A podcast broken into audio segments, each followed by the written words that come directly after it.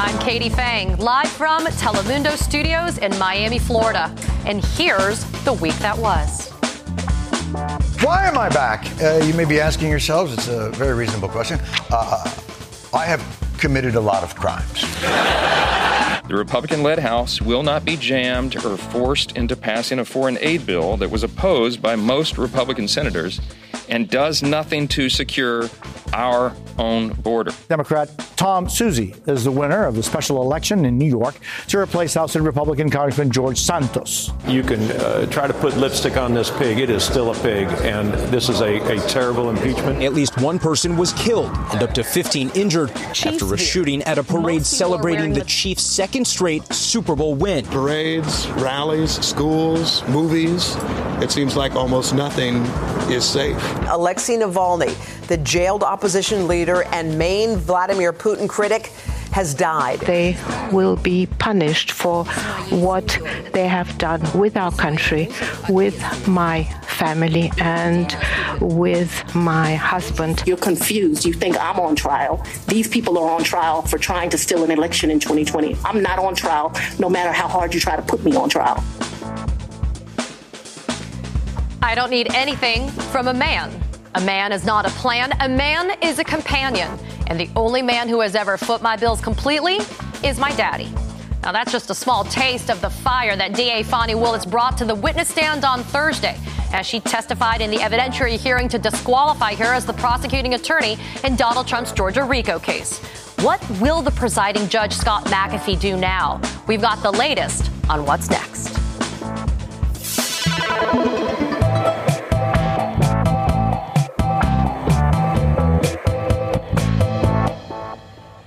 And a good Saturday to you all. We begin today's show with Donald Trump taking a massive body blow not only to his so called real estate empire, but to his wallet as well.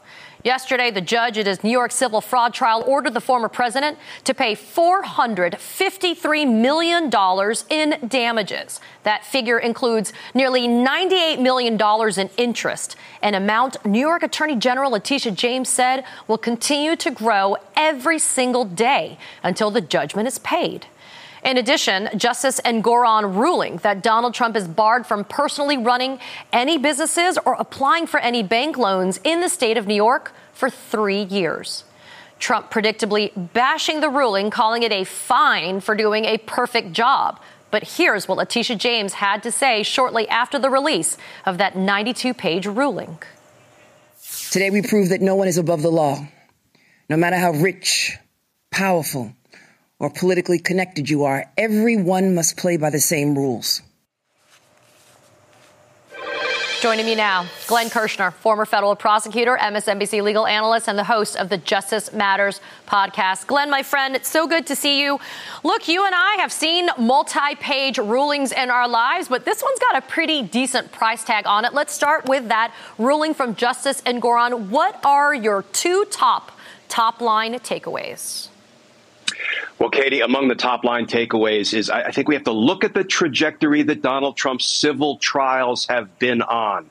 He started by losing a $5 million judgment. Then he lost an $83 million judgment. Now he's lost a more than $450 million judgment. And as you say, he is barred from doing business in New York for a number of years. And here's the thing as bad as all of that is, Lady Justice is just getting warmed up because next up for Donald Trump is his first criminal trial, and then he has four criminal trials stacked up. It is impossible to see how he survives politically, how he survives financially, and I think, you know, all of this is just Donald Trump slowly um, being taken out of the system for the civil fraud, the civil wrongs, and the crimes he is alleged to have committed. You know, Glenn, I always say don't sleep on the civil cases because even though people think the criminal cases are sexier, more interesting, sometimes it's the civil cases that can pack the biggest wallop. Before I move on from this case, I did want to ask you about the factual findings. So when you look at this 92 page ruling, Glenn, the way that the justice set it up was procedural history. How did we get here, right? And then he went into his factual findings, his determinations about the witness's credibility, for example. And then he moved on into the legal arguments before he reached his ultimate conclusion. Let's focus on Michael Cohen. We know that the New York DA, the Manhattan DA's office, is going to go to trial next month. Glenn, Michael Cohen is going to be a key witness. What are your thoughts about those findings about Michael Cohen's credibility? Do you think that's going to play any factor into that trial next month? Yeah, no case is appellate proof. We all know that virtually every significant loss, whether in a civil setting or at a criminal trial, ends up getting appealed. But when you work your way through Judge Engoron's findings of fact and conclusions of law, it feels like Donald Trump can certainly appeal this judgment, but I would be very surprised if he won any relief on appeal. And listen, Michael Cohen's testimony was relied upon in this trial. I would call that important foreshadowing for what is to come, soon to come, beginning March 25th, the first criminal prosecution of Donald Trump for his attempt to interfere in the 2016 presidential election by making hush money payments and then by falsifying business records to cover up the nature of those hush money payments. Michael Cohen will be a star witness, and importantly, he will be bolstered considerably by an audio recording of he and the defendant, Donald Trump, talking about the very criminal scheme for which Donald Trump is on trial. So, again, I think this is some important foreshadowing, and I very much look forward to this first criminal prosecution kicking off in March. Glenn, let's put our old prosecutors' hats back on. I want you to be DA Alvin Bragg. Tell me about the kind of jury you're going to be looking for when you do that jury selection process on March 25th. So I'm going to look for jurors who can decide the case fairly and impartially based only on the evidence they see introduced during the course of the trial, not based on anything they may know about these charges, anything they may know about Donald Trump or any political feelings or affiliation or ideologies they may have.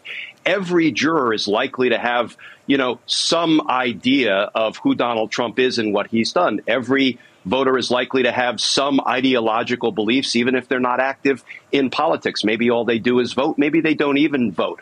But the key is when they're going through jury selection, what we call voir dire, and importantly, jurors are placed under oath before they start answering questions during jury selection. In my experience, jurors generally take it deadly seriously and they try to be truthful, accurate, and forthcoming. And they're going to have to say, listen, I can put all of my personal feelings aside. I can put aside anything I might know about Donald Trump and the crimes he's alleged to have committed. And I promise, I swear under oath that I can decide this case based only on the evidence I see introduced during the course of the trial. I think Alvin Bragg and his prosecutors will be able to seat a fair and impartial jury, and Donald Trump is going to get his fair trial. Glenn, let's stick with this uh, before I have to let you go. Let's stick with this jury selection issue because you and I both know, as trial lawyers, jury selection sometimes wins the case for you. It may not even matter what ends up going on depending upon the jurors that you've picked. Do you look for jurors, Glenn, that are going to be, you know, kind of focusing on the issues involving the fact that this hush money payment was made and maybe there's some morality implications going on with the former president of the United States? Or are you looking for somebody who understands maybe the more nuanced nuanced issues that come with business records and the idea that the falsification of them are actually the felonies that are at issue in this case? Yeah, great questions, Katie, because I've always said you can't win a case in jury selection, but you can sure lose a case in jury selection. So if you have a science heavy case, some prosecutors and some defense attorneys want scientists on their jury. Some don't want scientists on their jury. You know, I think what you want is a fully informed uh, juror, regardless of what that juror's background is, whether that juror has a background in business and business records or not. I don't think it's a one size fits all proposition, and we can say all business people are either good or either bad. Each one you have to take on their own merits. When you look them in the eye, Katie, during jury selection, you have to quickly assess based on what they're saying and how they're saying it, their demeanor whether you think they're going to give the prosecutors a fair shake on the evidence and whether you think they're going to give the defendant a fair shake on the evidence. And I think that's what the parties are going to be looking for as they go through the jury selection process. There's a legal science to it, as you and I know, and then there's also whether or not your BS meter is going off when they're answering you. Glenn Kirschner, thanks for getting us started today. And my friend, I always love to have you here because justice matters. Thanks for being here. And still to come on The Katie Phang Show. Last woman standing, Trump's last remaining challenger, Nikki Haley, is warning those that will actually listen that Donald Trump will try to use the RNC as a personal piggy bank if he's reelected. We'll look ahead to their face off in South Carolina next week. And I've got Georgia on my mind. The sky high stakes for Fulton County DA Fani Willis and why her father's testimony just might be the key to her winning the battle before the war. That's up next.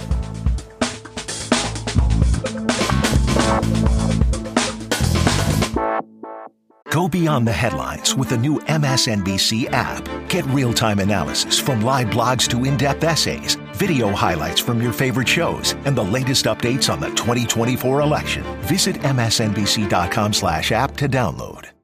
Hey everyone, it's MSNBC's Chris Hayes. For the first time since 1892, we have an election in which both candidates have presidential records. It's a chance to take a hard look at what Joe Biden and Donald Trump have actually done as president. On a special Why Is This Happening podcast series called With Pod 2024 The Stakes, I'm talking to experts about the two candidates' records on specific policy areas like immigration, taxes, climate, and more. So you know what's at stake come November. Search for Why Is This Happening and follow. And it's highly offensive when they try to implicate that you slept with somebody the first day you met with them, and I take exception to it. So after after that, you started dating shortly thereafter, correct? A lie. That's one of your lies. Okay. Thank you. Merchants' interests are, per- are contrary to democracy, Your Honor, not to mine. I'm not on trial, no matter how hard you try to put me on trial. So it was a courtroom scene straight out of any legal drama. This week, all eyes were once again on Fulton County, but this time it was DA Fani Willis that was in that witness hot seat as she defended herself against misconduct allegations over a former relationship with special prosecutor Nathan Wade. And the stakes could not be higher. If the defense carries its burden and proves their allegations, DA Fani Willis, along with her entire office, would be disqualified from prosecuting the Georgia election interference case against former President Donald Trump and his associates. And even worse, the charges could possibly be tossed altogether. Joining me now is Anna Bower, Fulton County correspondent at Lawfare, and my fellow friend that always joins me in Atlanta and vice versa when there is something going on in Fulton County. Anna, it's good to see you. Let's emphasize this because every time that I did TV this week, I wanted to talk about the law because sometimes with the salaciousness of what's going on, that gets lost. What is the legal standard, Anna, to be able to DQ, to disqualify a prosecutor in the state of Georgia? You're right, Katie. I think that the legal standard has gotten lost amongst all the mudslinging that we saw in court this week. Uh, but it is really important for people to understand what the standard is here. It is that there is an actual conflict. Uh, it's not enough to show an appearance of impropriety under Georgia law. What the defense has to show here to meet their burden of disqualifying Fani Willis means that they have to show that their her relationship with Nathan Wade caused or gave rise to a personal or financial interest that gave her uh, a kind of interest or incentive in convicting Trump and others. Uh, and so I think that what they needed needed to show here this week is that at the very least, either Wade and Willis commingled their assets or shared some type of income, or they needed to show that these vacations that they took together that Wade allegedly paid for, it, it was something that was not reimbursed, and that therefore Fani Willis benefited from those va- vacations financially, and and it kind of amounted to a kickback scheme of sorts. I, I do not think, however, that the the defense ultimately met that burden. Uh, there was some testimony uh, from Fani Willis and Nathan Wade under oath in which they said that Fani Willis did reimburse those trips in cash, and the defense also failed to show that there was any sharing of assets or income. So, based on what we've seen so far, I don't think that they have met that actual conflict standard. Although there has been some talk that it's it's possible that Judge McAfee could potentially ap- apply a, a lower standard of appearance of impropriety. I am a bit skeptical that he will do that, however. And I do want to talk about something that hasn't been raised very much in the last 24 hours because it just happened yesterday afternoon. The cross examination of Terrence Bradley. Terrence Bradley was the former divorce lawyer for Nathan Wade. As we know, the attorney client privilege issues kicked in. There was a whole argument legally about whether there was fraud perpetrated and that it could pierce the attorney client privilege and all of those confidential communications could come out. Judge McAfee ultimately ruled no, there was no fraud that didn't meet the legal standard to be able to do that. But that's not really what I want to ask you. I want to ask you about the cross examination by the state of Georgia. They went hard against Terrence Bradley, bringing up the allegations that he had sexually assaulted a law firm employee at the law firm that he had, you know, worked at with Nathan Wade. Your thoughts about that strategy? Do you think that it was effective or do you think that maybe it was an overstep? It, it, could have been an overstep, Katie. I'm, I'm of two minds of it. Uh, remember, earlier in the proceeding, Judge McAfee did indicate that he wanted to have a conversation with Terrence Bradley in private about the communications that Terrence Bradley said that he had with Nathan Wade about his relationship with Fani Willis and the crucial question of when that relationship started. There's a factual dispute because uh, Fani Willis and Nathan Wade say that it started in 2022 after he was appointed, whereas the defense counsel have represented that it started in 2019. And Terrence Bradley seems to potentially have knowledge of when the start of the relationship was that he had through communications with Nathan Wade, that he said was a part of privileged discussions related to Nathan Wade's divorce. Uh, but what this cross examination elicited from Terrence Bradley uh, made Judge McAfee really wonder if Terrence Bradley had been been uh, fully uh, forthcoming in his testimony about that those conversations being privileged. Uh, so this impeachment of of Terrence Bradley on these sexual assault allegations by the state made Judge McAfee ultimately say that he wanted to have further conversations with Terrence Bradley about whether his other conversations with Nathan Wade were in fact privileged. So that could really come back to bite the prosecution uh, if it turns out that Terrence Bradley has some kind of information that is uh, inconsistent with what the prosecution has put forward. With that said, however, it, it could be the case that the the state thinks that Terrence Bradley, uh, whatever information that he's going to give Judge McAfee or that they expect to give Judge McAfee, they might be concerned that he is not being honest about that information, mm-hmm. uh, and so they wanted to impeach his credibility by bringing up the fact that he had a falling out with Nathan Wade because of the circumstances surrounding this alleged sexual assault. So it, it could come back to bite the prosecution. Or or it could be effective. It, it really all just depends on what happens in that private conversation between Judge McAfee and Terrence Bradley. Yeah, and Anna, as I, I, have to let you go, sadly, and I want you to come back so we can break it down even further. But I will note for our viewers that the prosecutor, on behalf of the state of Georgia, on cross examination of Terrence Bradley, made it clear that Terrence Bradley was a liar, thereby suggesting that his credibility definitely is shot. Anna Bower from Lawfare, thank you for being here. And for those of you, her encyclopedias are there. I know we're always watching you, Anna, to see if they're there. Thanks for being here. Of course. And coming up after the break, it's deja vu, Groundhog Day, whatever you want to call it. The clock is ticking once again on the latest funding fight on Capitol Hill. Democratic Congressman Eric Swalwell joins me next right here on set to break down what exactly lawmakers from his party are doing to avoid yet another looming government shutdown. Don't go anywhere.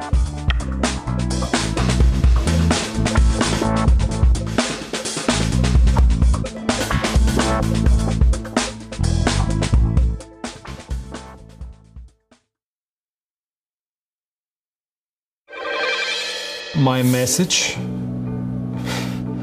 for the uh, situation when I'm killed is very simple not give up. Do me a favor, answer this one in Russian. Um, и здесь у меня просто очевидная вещь. Ну, не сдавайтесь. Не надо, нельзя сдаваться. Если это произошло, это означает, что мы необыкновенно сильны в этот момент, раз они решили меня убить. I have the chills. Uh, that was chilling. That was Russian opposition leader, Alexei Navalny, eerily foreshadowing his death in a CNN interview. Russian authorities are claiming that Vladimir Putin's most prominent critic has reportedly died in jail following his years long battle against the Kremlin that led to his arrest, his prosecution, a poisoning attempt that he survived, and then ultimately what may have been his life ending jail sentence. As global leaders decried this news, Republican frontrunner Donald Trump remained conspicuously silent, something my next guest pointed out, tweeting in part, let Navalny's death be a warning to America. If returned to power, Donald Trump will jail his opponents. This isn't a forecast. He has already told us this. Joining me on set is Congressman Eric Swalwell of California. He's a member of the House Judiciary and Homeland Security Committees, as well as a former impeachment manager in the second impeachment trial of former President Donald Trump. Congressman, thank you so much for being here. I, I am speechless. When you and I just watch this right now, you and I both just were speechless. Talk about why, when you and I and others say that we're not being hyperbolic about what Donald Trump is promising America should he get a second term, that it's real that is, there's a reason why we keep on standing every day and ringing these alarm bells. You and I look at a dictator like Vladimir Putin and, and we see a ruthless, ruthless man, and Donald Trump sees a mirror. He, he sees a role model, and he likes Putin.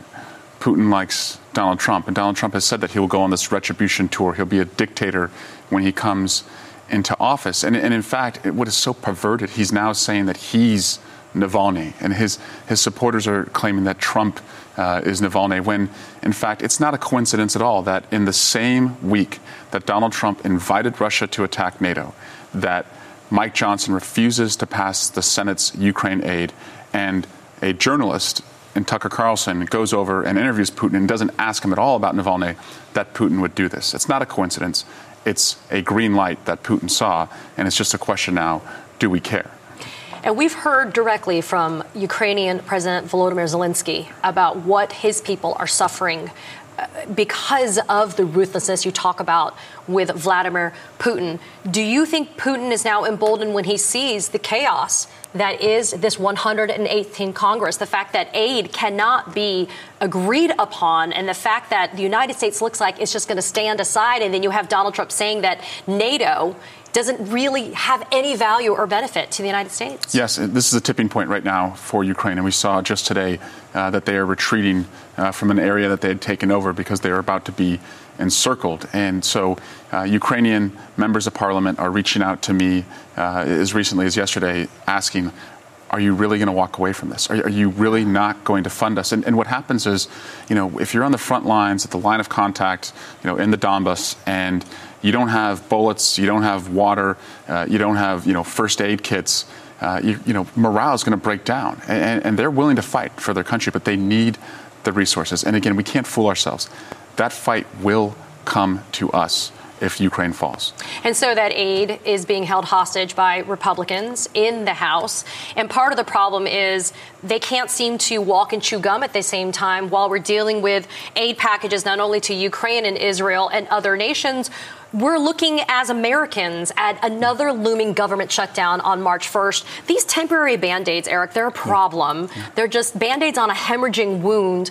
March 1st is right yeah. around the corner. Is it just going to be yet another continuing resolution, do you think? Uh, we're governing crisis to crisis, and that's because it's not that they can't walk and chew gum, uh, they can't walk uh, and follow Trump at the same time. Uh, so that they have to do what Donald Trump wants them to do. They're a law firm uh, in the House uh, that just works for one client, Donald Trump. He doesn't want funding for Ukraine wants to sabotage the border, uh, doesn't want us to fund the government at all because they want to shut down the government because they think it makes Biden look bad. NASA just laid off a bunch of its best scientists because they don't have certainty in their funding. And so, yes, it, it is chaotic. What Hakeem Jeffries has shown and what yeah. House Democrats have shown, I think Joe Biden has shown, is competence. That we want to get things done, that we want to govern, they want to ruin. Yeah, and you've talked uh, before with me about competence versus chaos and yeah. what it could deliver to the American people. Is that what is at stake? We talk in journalism yeah. terms about yeah. let's not focus on the odds anymore because these polls they they can come and go and and, and the odds can be different, but the stakes are really count. Is that the same thing that's happening right now in D.C.? And that's yes, and that, that's what we need to make this upcoming election about. Uh, it's not about two individuals. Uh, I'll take the individual who's 81 over the guy who was 91 felony counts. It's not about two individuals. It's about the idea of competence versus chaos, or even greater freedom versus fascism. If we make it about those ideas and what they mean in our daily lives, we're going to win. And you know, Congressman, I always like to remind people that you choose to serve as a public yeah. um, servant. You give up uh, so much to be able to travel from California to D.C. And one of the things you do also is you actually expose yourself to personal harm on days like January 6th. Yeah. It's been a crazy legal week, yeah. as it is every week. I joke that we're drinking from legal fire hoses. what got lost in the shuffle this week uh, is your lawsuit. Yeah. Can you talk a little bit about what happened? I brought a suit uh, with Capitol Hill police officers against Donald Trump for his role in January 6th and inciting the mob and aiming them at the Capitol. Yeah. Uh, we won in the federal district court when Trump claimed immunity. We won in the Court of Appeals uh, with a panel of judges unanimously, Republican appointed and Democratic appointed judges. Trump was taking it to the Supreme Court, and this week he dropped uh, the lawsuit. So now we have a, a date with the judge coming up uh, in, in, a few weeks to set, you know, the trial schedule, uh, and we'll go to discovery and deposition soon. And what we're seeing here, whether it's my case or E. Jean Carroll's case, or in New York, or the four different felony cases, is this tapestry of accountability that's finally coming together. And I think, in the, the bigger sense, it, it's stitched together as a security blanket uh, for our rule of law uh, in our democracy. I got less than a minute. I did have to ask you: Have you seen where James Comer has gone? Because suddenly this week, after the news came out that yeah. that informant that they that the House GOP was relying so much upon for the Biden impeachment push was indicted by the feds for lying about bribes that were made to Hunter Biden and Joe Biden. It's all a lie. And then James Comer suddenly has now decided that's really not the guy that we were going to hang our hat yeah, on. Yeah, they've got nothing. They don't have literally the goods. nothing. They've got nothing. This is a continuation of the insurrection. They've never accepted Biden as the president. Now they're trying to impeach him. They're trying to sabotage uh, the border. And the best thing we can do, as I said, is lean in, play on their side of the field, go on offense, don't hide under the bed. We have nothing to hide about. And some of your colleagues got lucky that they didn't get frankly indicted for their roles right. in what was happening on January 6th. Congressman Eric Swalwell, thank you so much for joining us in Miami. Yeah, you know, anytime you want to come here, we're always welcome to have you. Thanks, Thanks for Katie. being here. Yeah. And coming up next after the break, Haley's last stand. The primary face off in South Carolina that could redetermine the fate of Nikki Haley's languishing bid for the White House. Plus, bye Barona We'll go inside Trump's supposed ouster of RNC chair Rona McDaniel and what her reported departure means for the future of Republicans up and down that ballot. Keep it right here.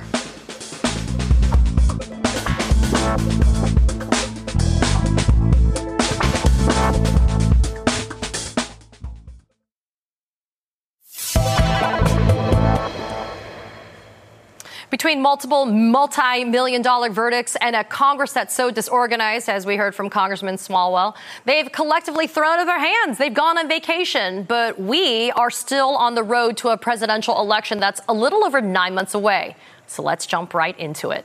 Joining me now, Christina Greer, Associate Professor of Political Science at Fordham University and the author of Black Ethnics, Race, Immigration, and the Pursuit of the American Dream, and Susan Del Percio, Republican strategist and MSNBC political analyst, two of the smartest ladies that I know. Susan, I'm going to start with you. You predicted on my show when Florida Governor Ron DeSantis was going to bow out of this race.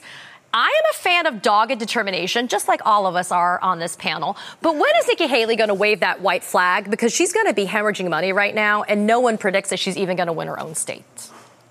I don't think she's hemorrhaging money. That's the thing. I think she really? has some deep pockets behind her. And that's the only reason why she'll continue to run. If she can't afford to run, she won't just throw her name out there because she won't have an apparatus and that just changes the narrative. She has a lot of Chris Christie supporters and donors. She has a couple of billionaire class folks.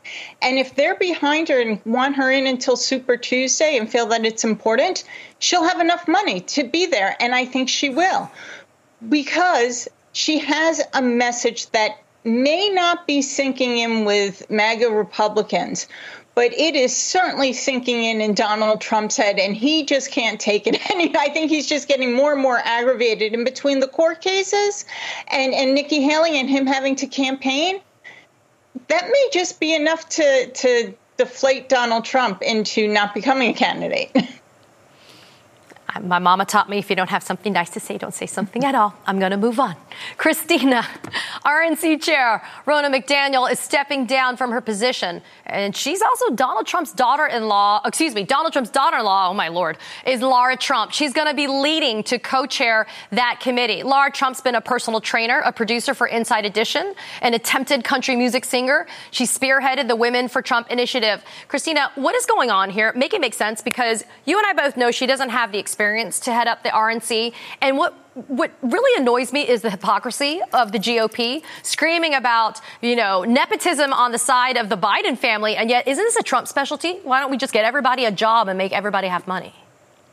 Well, Katie, it's more sinister than that. I think it goes back to what Congressman Swalwell was saying in the previous segment, which is Donald Trump keeps telling us what he wants and what he wants to do for his second term if he gets one. And what he wants to do is fill the administration with sycophants and family members, just like dictators do. And so it's actually much more insidious than just putting an unqualified daughter in law in if the head of the party. It's really surrounding himself with people who won't be accountable, who won't have any stopgaps. If we remember, you know, for his companies, he never had a board of directors. It was just him and his kids running roughshod, you know, the art of the steal, smash and grab, and sort of taking people's money and never paying them back. So I, you know, it, it seems like, oh, this is just what he does. You know, he's putting another, you know, unqualified kid uh, in charge of lots of money and lots of power. But it's actually much more scary uh, and sinister than than just putting unqualified law in charge of the RNC.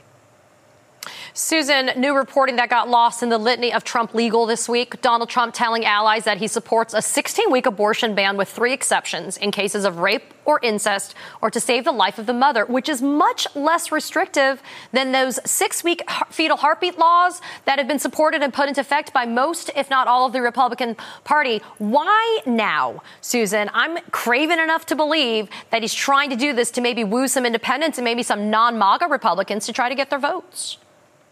Absolutely right, Katie. Um, he's looking at it now into more of a general election race than a primary.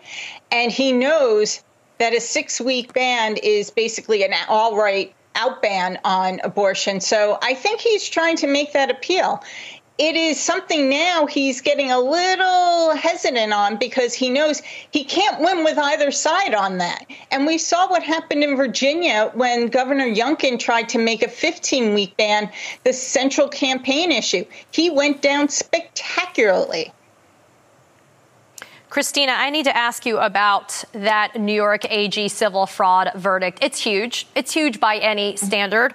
I mean, $470 million and counting. Literally, as we're sitting here, the interest is accruing. You know, it goes straight at the heart of Donald Trump, right? This persona that he tries to so fiercely protect, that he is this man, the myth, the, the business legend. But we all know that that's not true. So, how is this going to resonate, if at all, with his supporters? Do they even care? I mean, I thought they would care about felony indictments, but they don't. Is, are they really going to care about this? No, Katie. I mean, his his supporters don't care about alleged rape charges. They don't care about his behavior. They don't care about how he talks about groups of color or immigrants or or anyone in need or anyone marginalized. But shout out to Attorney General Letitia James, who has remained mm-hmm. unbothered by his personal attacks. She has been very clear, steadfast, and steady to say, we have a job to do. You know, she's representing the state of New York, and she has said, and very clearly from day one, this man cannot essentially grift uh, the citizens of the state of New York. And she has put forward a case, and millions of uh, millions of dollars later, Donald Trump has to sort of pay the piper. Now, I don't think that there's anyone in New York who believes that Donald Trump will ever pay this money. Uh, he has a long history of never paying his debts. So we'll see. Uh, you know, the tally is going up by the day. We're in what 400 something million, but I don't know when anyone, E. Jean Carroll being one of them, will ever see a, a dollar from uh, Donald Trump. That's just never been his mo. He's always been able to finagle his way out of it somehow. So we'll see uh, how long he drags this out uh, to actually pay people back.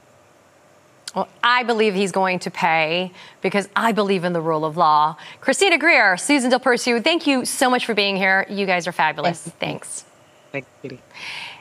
And this Black History Month, MSNBC correspondent Trymaine Lee explores the story of Black America's fight to be made whole in a special podcast series. It's called Into America Presents Uncounted Millions The Power of Reparations. Tremaine speaks with descendants of Gabriel Coakley, one of the only black Americans ever repaid for slavery, about how reparations forever changed their family's trajectory and what could have been for more black people. Scan the QR code that you see on your screen right now. You can listen now and you can hear new episodes. They come out every Thursday. And coming up next, Kremlin crackdown. Russian opposition leader and fierce Putin critic Alexei Navalny died yesterday in a Siberian gulag, along a long joining a long list of fellow Kremlin critics. But will we ever know the true circumstances surrounding his death? We'll talk about it coming up next. Get the latest updates on this year's high stakes election with MSNBC's How to Win 2024 newsletter. When you subscribe, you'll get expert analysis on key races sent straight to your inbox, including articles written by the host of the How to Win podcast, Jennifer Palmieri. Subscribe today at msnbc.com/win.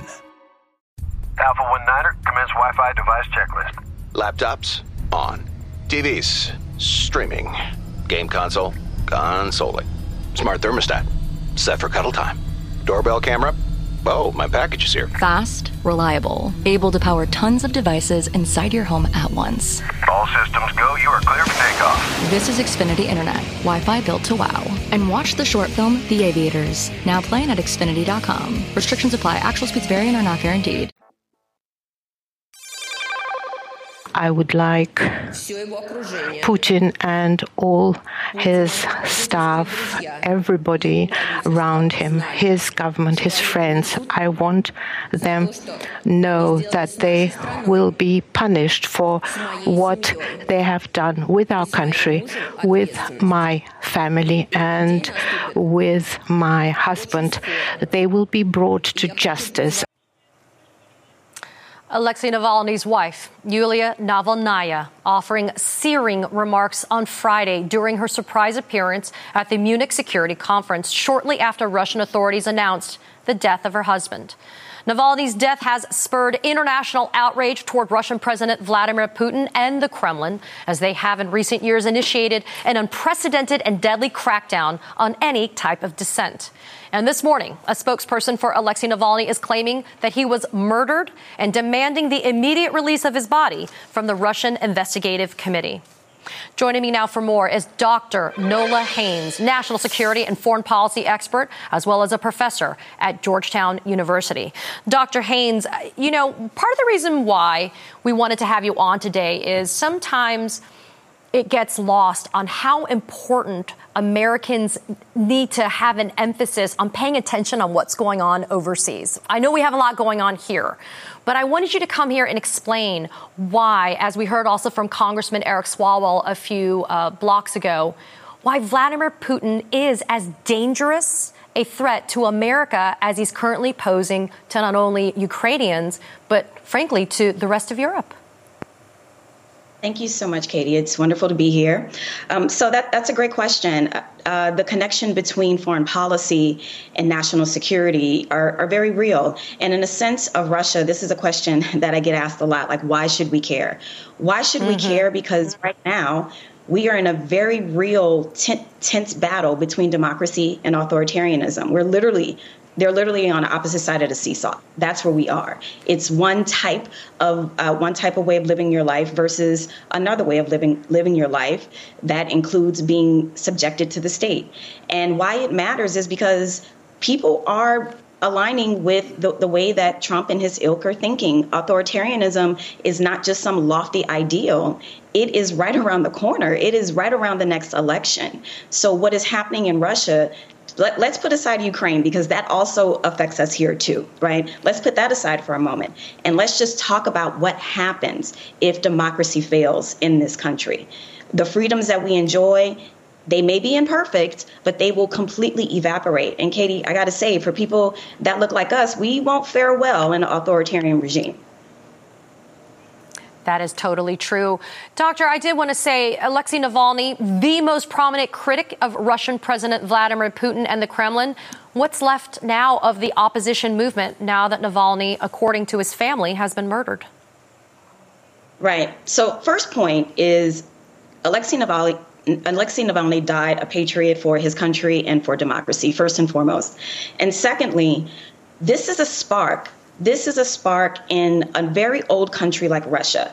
I kind of want I want to contextualize this sort of symbolism of what Navalny represents for the opposition in Russia in a very in very old cultures symbolism martyrs mean a great deal. I mean russia can be dated all the way back to 882 that's just how old this place is. So while he lost his life and keep in mind he knew that would happen when he left germany. He decided to go back to russia.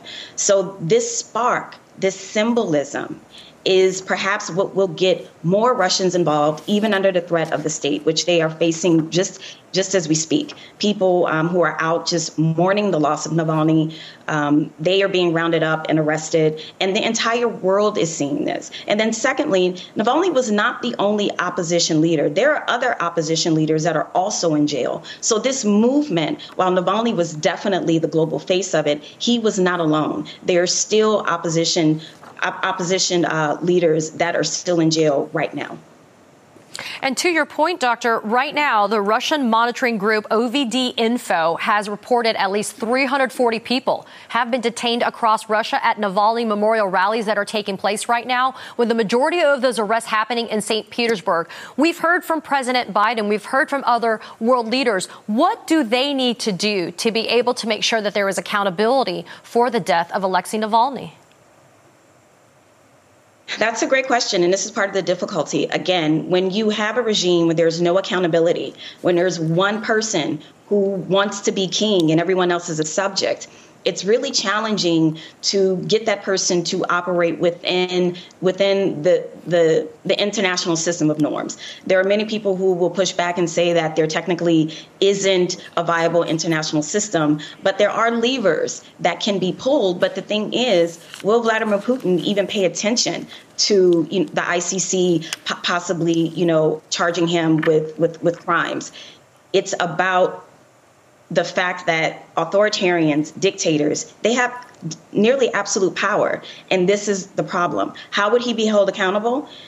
Well, you know, the best thing to say is to vote because voting is coming up in Russia in which some people say that this is why Navalny died, is because he was the opposition leader that stood out and that people wanted to have him on the ballot also. So all of Putin's um, real, real, real um, competition is completely obliterated with Navalny off the ballot now. So this is a, a unique situation, and how will he be held accountable? I don't know, but I want to go back to Ukraine for a 2nd mm-hmm. It's imperative for Vladimir Putin to be stopped here. He cannot he cannot win. Ukraine has to win because if he does win, he will keep going. And he's been talking a lot about Poland, and that makes me very nervous. In many ways, since the beginning of this thing, you know, everyone said this is very reminiscent of 1939, and it is. And that's the scary yes. part. That's what's at stake, not just for the U.S., but for the entire world. This isn't a game. Dr. Nola Haynes, thank you for being here to share your insight and to educate us. It's so important. Thank you so much. Thank you. And thanks to all of you for joining us today. You can catch me back here next Saturday at noon Eastern. Remember to follow us on social media using the handle at Katie Phang Show. You can also catch clips of the show on YouTube, and you can listen to every episode of the Katie Phang Show as a podcast for free. Scan that QR code you see on your screen to follow now. Don't go anywhere. MSNBC Reports with Alex Witt is coming up next.